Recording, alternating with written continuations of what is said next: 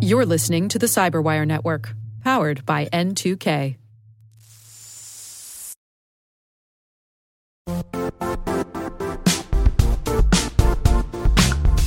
The IT world used to be simpler.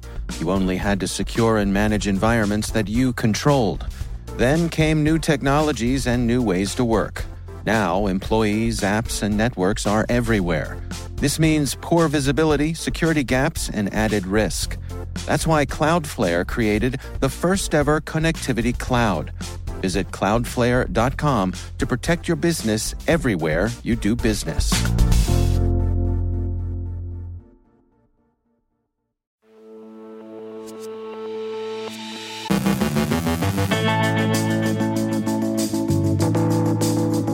America's NSA reviews 25 vulnerabilities under active exploitation by Chinese intelligence services. The UK's NCSC accuses the GRU of more international cyber attacks. The U.S. Justice Department brings its long expected antitrust suit against Google. Ben Yelin examines overly invasive company Zoom policies. Our guest is Jessica Gulick from Katzcy with a visit to the Cyber Carnival Games and a warning on abandonware.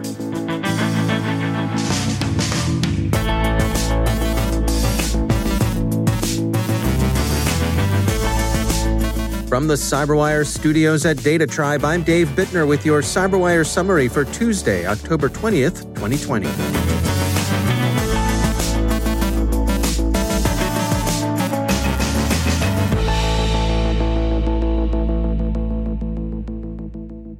The US NSA has just released an advisory warning that 25 vulnerabilities are under active exploitation by Chinese government cyber operators. All 25 vulnerabilities are well known and have available patches and mitigations. You can find the discussions as the top entry today in the news section of NSA.gov. The Guardian reports that the UK's National Cybersecurity Centre has disclosed that, working with its Five Eyes partners in the US NSA, NCSC discovered and tracked Russian plans to interfere with the postponed 2020 Tokyo Olympics. Foreign Secretary Dominic Raab said, quote, the GRU's actions against the Olympic and Paralympic Games are cynical and reckless. We condemn them in the strongest possible terms. The UK will continue to work with our allies to call out and counter future malicious cyber attacks. The U.S. Justice Department didn't include any operations against the Tokyo Olympics in the indictment it unsealed yesterday and declined in its press conference to comment on the matter but it seems of a piece with the Olympic destroyer attacks mentioned in the Pittsburgh indictment, which Justice sneered, with some justice, combined the emotional maturity of a petulant child with the resources of a nation state, adding, as this case shows, no country has weaponized its cyber capabilities as maliciously and irresponsibly as Russia, wantonly causing unprecedented collateral damage to pursue small tactical advantages and fits of spite. A second Guardian piece argues that if you want to see what unrestrained cyber warfare looks like, the content of the U.S. indictment and the UK denunciation give you a pretty good idea. And while the activities the GRU stands accused of were damaging, they weren't particularly subtle. Fancy Bear has the reputation of being the noisiest of the Bear sisters, a reputation first earned after Fancy showed up in Leroy Jenkins' Fine Fettle among the Democratic Party's emails back in 2016. Gadfly Bellingcat has an interesting observation. Quote, an example of how bumbling the Russian state is. Of the six indicted hackers, three registered their cars to their military unit's address in Moscow.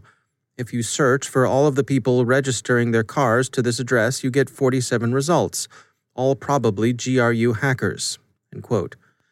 Well, Bellingcat's on a bit of a high horse here, but they do have a point. As they point out farther down in their Twitter thread, quote, NSA workers don't register their vehicles to 9800 Savage Road, Fort Meade. They register it to their home address. End quote. That they do. Any Department of Motor Vehicles is probably challenging enough, but imagining what it's like at the Moscow DMV would drive even the stiffest disciple of Jim Angleton into an OPSEC lapse or two the Maryland DMV, we expect, is a lot better at customer service than the one in the Moscow Oblast. Our editorial staff has had good luck with the office up on Satyr Hill, just off Joppa Road. You're welcome, NSA. But again, as we saw with Chinese operators yesterday, it's worth remembering that the opposition isn't really always three meters tall. A bit of follow up to the U.S. Justice Department's announcement yesterday that six Russian GRU officers belonging to Unit 74 455, the group commonly known as Sandworm, have been indicted for cyber attacks that had global impact. The indictment alleges a wide ranging conspiracy that wanders from Ukraine's power grid through NotPetya and all of its collateral damage to the Winter Olympics in South Korea and all the way to elections in France and other countries. Some of the reaction has been interesting. Johns Hopkins professor of strategic studies Thomas Rid commented that since the report's incredible intel is apparently expendable, the Five Eyes, quote, must have stunning visibility into Russia's military intelligence operations, end quote. Rid highlighted revelations that the group used a Pyongyang false flag along with exploits allegedly developed by the U.S. National Security Agency, exploits that were eventually compromised. Although Moscow predictably downplayed the indictment as a poorly sourced smear, as the Washington Post reports, and the accused, of course, remain at large, they're in Russia, after all, where the American writ doesn't run, the charges serve as both a show of force and, effectively, a public service announcement to people considering enlisting in Russian military intelligence. The indictment also restricts hackers' access to Western markets and their ability to travel to countries that have extradition treaties with the U.S. This morning, the U.S. Justice Department also brought its long expected antitrust suit against Google. Reuters reports that 11 states have joined in the suit, which it compares to the 1974 case against what we used to call simply the phone company, that led to the breakup of AT&T's Bell system. The plaintiff says at one point, absent a court order, Google will continue executing its anti-competitive strategy, crippling the competitive process, reducing consumer choice, and stifling innovation. The action seems to have bipartisan support, with progressives like Senator Warren, Democrat of Massachusetts, cheering from the sidelines along with other colleagues, both Democrat and Republican. Reuters does note that the 11 states that joined the lawsuit all have Republican attorneys general. And finally, lest any media group hasten to consider deploying libidinal controls over its editorial conferences, Avast picks up last week's story on the malfunctioning of intimacy device, safeguard, aid, the Qiui cellmate, and they draw a lesson. Avoid abandonware, software that goes unmaintained because the vendors are unable to handle it, something the Internet of Things seems more predisposed to spawn than other tech regions. Anywho, ask yourself this question Does this particular thing really need connectivity?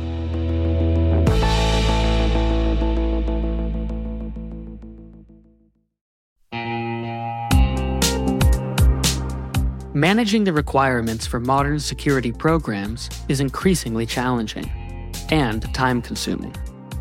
Enter Vanta. Vanta gives you one place to centralize and scale your security program. Quickly assess risk, streamline security reviews, and automate compliance for ISO 27001, SOC 2, and more you can leverage Vanta's market leading trust management platform to unify risk management and secure the trust of your customers. Plus, use Vanta AI to save time when completing security questionnaires. Cyberwire daily listeners can get $1,000 off by going to vanta.com slash cyber. That's V-A-N-T-A dot com slash cyber.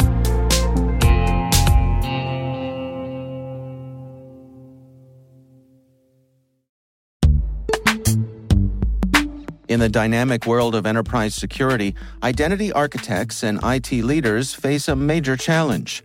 Growth by repeated acquisitions multiplies the complexity of everything. Multiple IDPs, MFA providers, policy engines that all need to coexist. This can lead to fragmented user identities and policies that create security vulnerabilities and add access friction. Strata Identity solves this. Now you can decommission unneeded IDPs and consolidate the ones you'd like to keep without rewriting apps or disrupting users, engineers, and app owners. Plus, Strata's modular architecture makes it easy to integrate with any identity provider without manual maintenance and coding.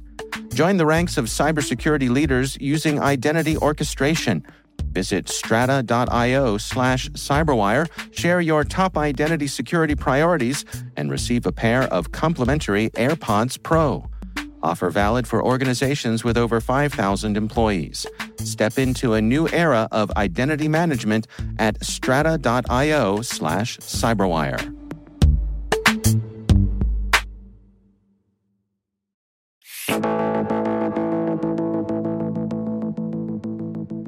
Among the many things we missed out on in the summer of COVID 19 was the annual family trip to the county fair. The sights, the sounds, the smells of local 4 Hers with their livestock, the midway rides, the fried and barbecued food, and of course, the carnival midway, full of games of skill and chance. Jessica Gulick is CEO at Katzcy, a tech marketing and events company. All this month, they are running a virtual cyber carnival games. The Cyberwire is a media partner for the event. Here's Katzcy's Jessica Gulick. We are big believers in utilizing games in order to stay motivated and keep your skills sharp, as well as learn new skills. And with everybody at home and uh, you know all the webinars that are going on. We wanted to do something different this october to bring a little bit of fun into everybody's lives. Uh, so we reached out to our uh, contacts at the various different game platforms and said hey why don't we come together and have a carnival kind of a virtual carnival that would allow anybody and everybody to partake in some of the games throughout october. And we got a lot of excitement um, back from those game platforms. And so it made a lot of sense to to see if we can't do this for the first time yeah, you know, it, it, struck me as as I was uh, considering this that I, I, think everybody has their favorite carnival game. That's one of the things that I think people like about carnivals. As you make your way down the midway, pretty much everybody can find something that that's for them. And I think you've set up something similar here. Can, can you take us through the the sort of uh, the creation of of having a variety of things that people can engage with?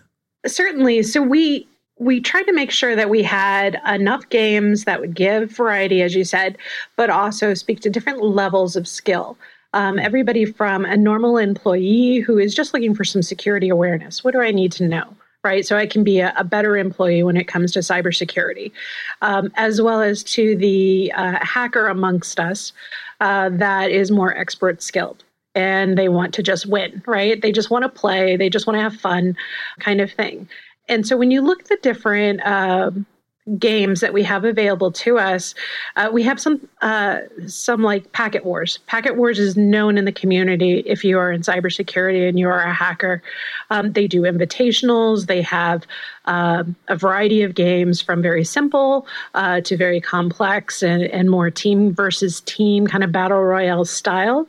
So when we were talking to Angus Blitter, uh, who is the Packet Master he said, Why don't we have a staged uh, event so that we can do kind of stage one, which is more puzzle cracking, almost like a Easter egg hunt, if you will.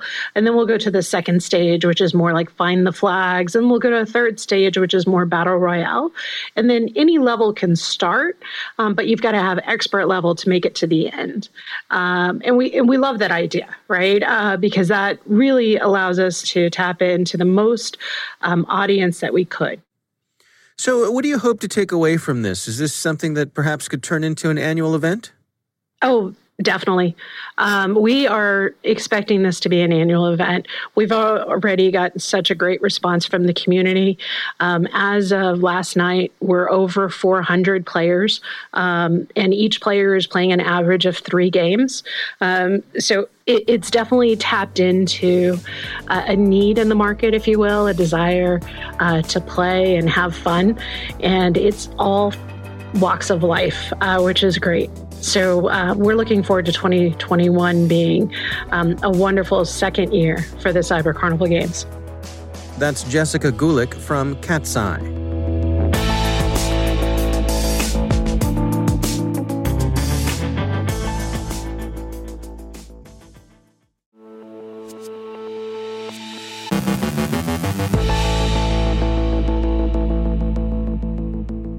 And joining me once again is Ben Yelin. He is from the University of Maryland Center for Health and Homeland Security and also my co host over on the Caveat podcast. Ben, great to have you back.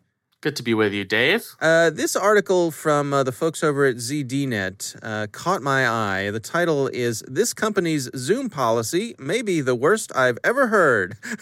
it's uh, written by uh, Chris Matyszczyk.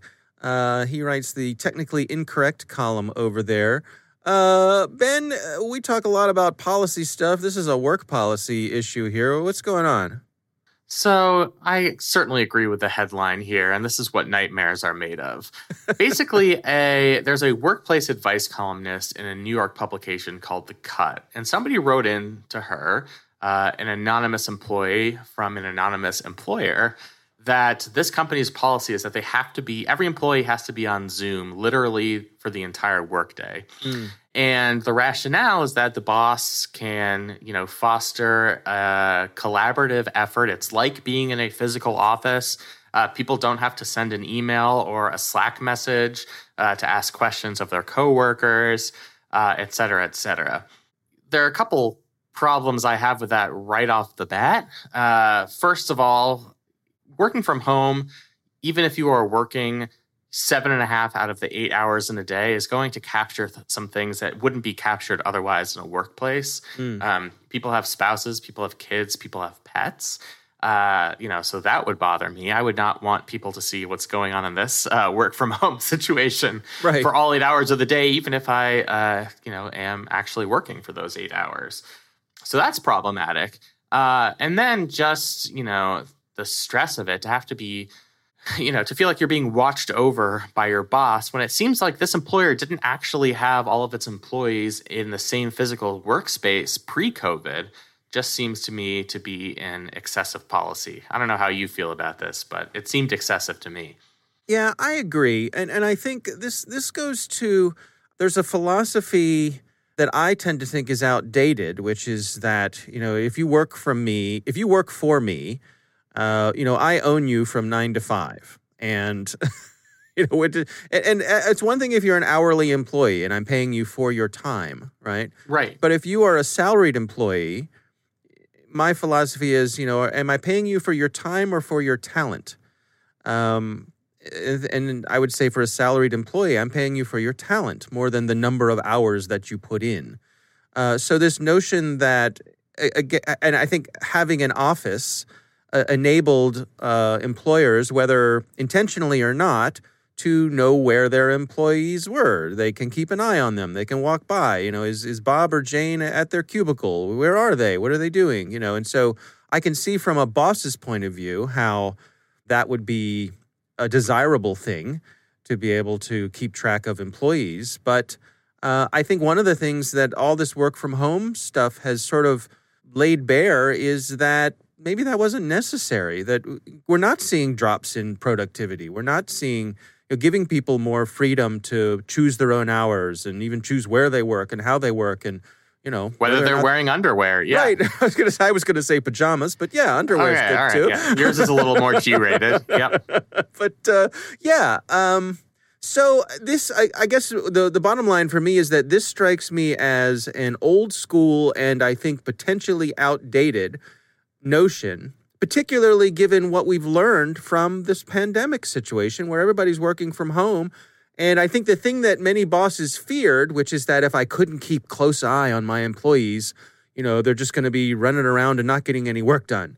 Well, that hasn't come to pass. That we we haven't really seen that. I think uh, the evidence doesn't support that notion. Yeah, I think that's absolutely right. Another thing they mention here is if you are a boss to, that wants to know what your employees are doing at all times, there are less intrusive tools you could use. I mean, people who are on uh, Office 365, Microsoft Teams, you could monitor who's logged in at, at any given time.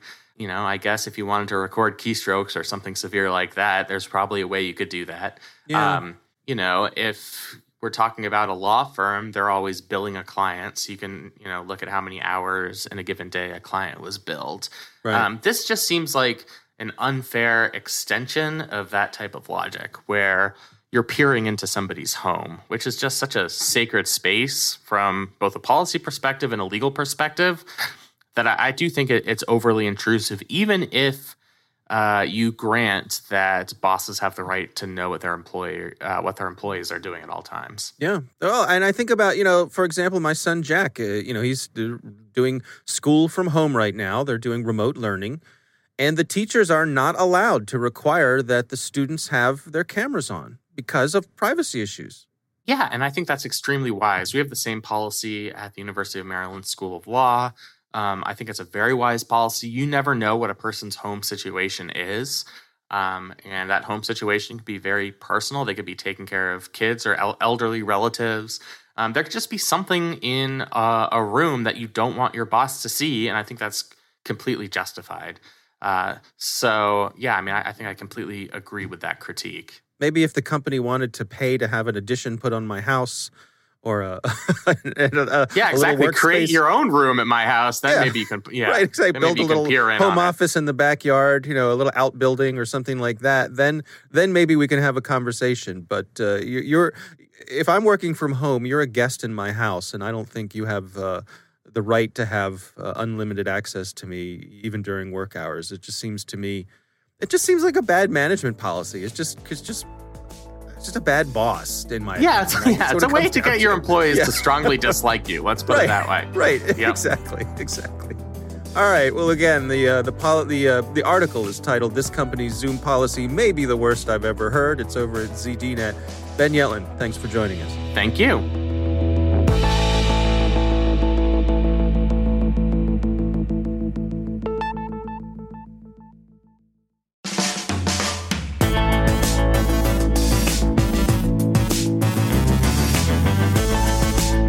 And that's the Cyberwire. For links to all of today's stories, check out our daily briefing at thecyberwire.com.